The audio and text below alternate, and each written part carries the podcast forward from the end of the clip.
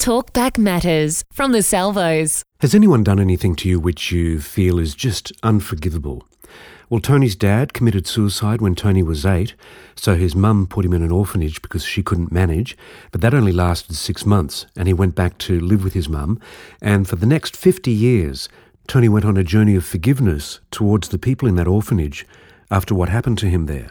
So the first thing I wanted to ask you, Tony, was what life was like for you growing up as a kid. You know, there, there, there were, were some good times in it. I, I uh, remember going down to where uh, the river down near Burswood and going swimming and playing in the mud there and then having a swim so mum wouldn't know that we'd been playing in the mud. yeah, right. Yeah, and, and those were all the good times, you know. And uh, What were your parents like? Um, what, my my mum was my mum was good, you know. My mum did the best that she could with what she had, and you know she she struggled. There were um, I later found out in life, you know, that um, mum would quite often say at tea time, oh, "I'm not hungry, you eat." And uh, it, it was because there wasn't enough food to go around, and wow. and I, I, I, I yeah, I just remember things like you know um, having to eat rabbit stew and um, you know um, going around to the bacon, getting half a loaf of bread and trying to stretch it out, and um, it was really hard. And I know that one of my sisters used to work. I think it used to be called Watsonia's, and she used to get a bit of discount. So sometimes she'd get a, some scrap meat and be allowed to bring it home, and you know there was, I guess those were treats, Yeah. and it- and it was really hard, and um, could never settle into school, and What years were they?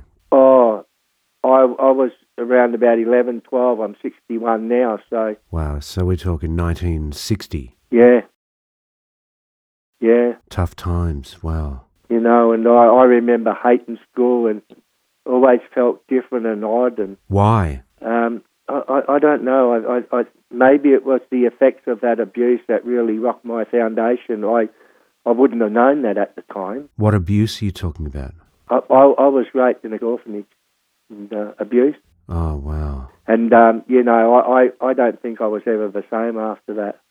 Wow. Um, I, of course, I didn't know anything at the time. You know, I didn't know what damage that and what extent that would branch out into. But I just know, you know, by the time I was, um, I was still in primary school, grade seven. You know, I would think I was around about twelve, and um, I picked up my first drink then. You know, and um, wow.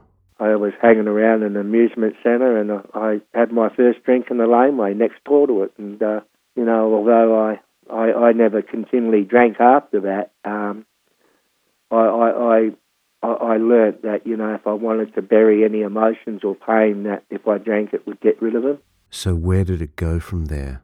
Uh, from from there, it just you know um, you know I was always in and out of institutions and Fremantle jail and Why jail? why jail? Yeah.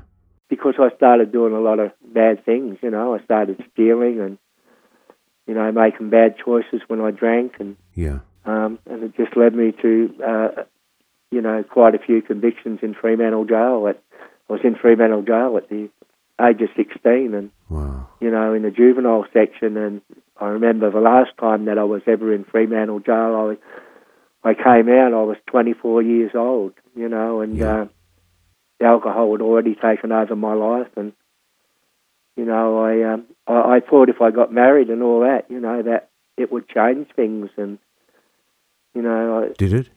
but what happened is that I actually met someone in a bar one night and married her, and um, she was an Aboriginal woman, and um, I believe that she was an alcoholic too, and uh, it just went from bad to worse, really Wow. and uh, to the point where you know I was married for 14 years, and it was uh, a very violent relationship on both parts. You know, it wasn't just her; it was me too, and it was violent. And my kids suffered a lot, and not that they got hit, but they suffered and they missed out on a lot of things. And you know, I um, all the money went on booze, and you know, um, and I just remember getting into an argument, you know, um, at one time, and her son stabbed me, and uh, and I ended up being talked into by the police to walk away from my marriage. And What happened what, leading up to those events of him stabbing you?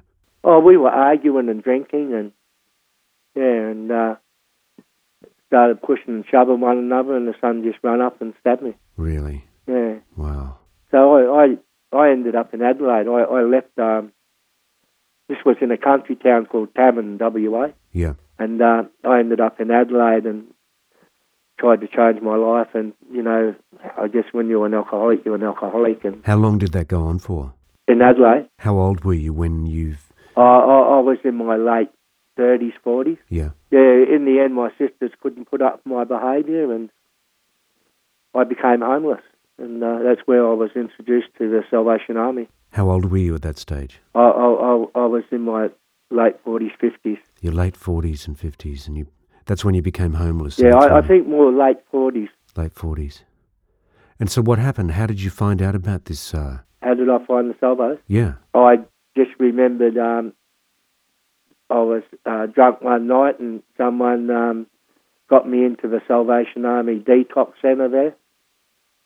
And uh, I sobered up and they asked me if I wanted to do something about my problem and then put me into the rehab. How long were you in rehab? I, I was in and out of there many times. I just, um, I just couldn't grasp it. You know, I just didn't. I just wasn't ready. You know, when you don't know, you don't know. Yeah, yeah. But what it did give me was um, an introduction to God, um, because I'd for many years I'd walked away from Him through that Christian Brothers and Yeah. and but what did happen in the salvos, I just remember one day that um, I, I was really stressed out there, and I wanted to take off, and uh, one of the uh, captains, uh, her name was Helen, um, and um, she said to me, "We got a farm. Would you like to go up there for the weekend and just chill out and you know gather your thoughts, and then come back and make a decision?" And and I remember, you know, that I, I went up there on the Friday, and and all the other people came up on the Saturday, and, uh, and then they had a church service there in this little tiny, tiny church that um, I guess residents had built previous to that, whatever it was. Yeah. I just remember crying, crying over this song, um, "Soar Like an Eagle." Yeah. and uh, I was just crying, and I just remember I had a smile from ear to ear, and you couldn't wipe it, and and I and that was the um, my first experience of the Holy Spirit coming into my life, and and although it, it, it wasn't to change my life immediately, um, the seed was planted, and it, it took many years, you know, down the track of being in and out of AA, and you know. Um, going through a lot of pain and that you know I came to the conclusion you know that on the um, 10th of December 2013 that I was going to hand my life over to God and and do the right thing and and that meant that you know I had a mediation with those Christian brothers and faced my demons and Wow. and uh, and I forgave them and uh, Wow. I actually said a prayer with them Really? and uh, and I I was able to say to them, you know that you know that I'm not here to judge you. You know there there's someone greater than me that is going to judge what you do from today. You know, and Yeah. and it felt like that I walked out of that mediation room with this little damaged Tony in in my hand and. God had my other hand, and I felt so empowered. I've not not been the same ever since. And Wow. you know, I um, I, I, I can look back today and, and I can use my past. My past is my actually my greatest asset because what it does do is it opens the door for me to be able to share and talk and help people heal that whichever one of those things they have been through abuse, rape, alcohol addiction, drug addiction, gambling addiction. I've been through it all. And, and, and you know, I've come to see that God's purpose for me is to go out and reach out and, and help those in need. Wow. What an incredible story of forgiveness from you. I I I I know that God forgave me, and you know I, I've got no right to judge. You know I, I don't judge anyone today. Our guest Tony. Today he said he's going good, he owns a car, he has a passport, and he has his dignity.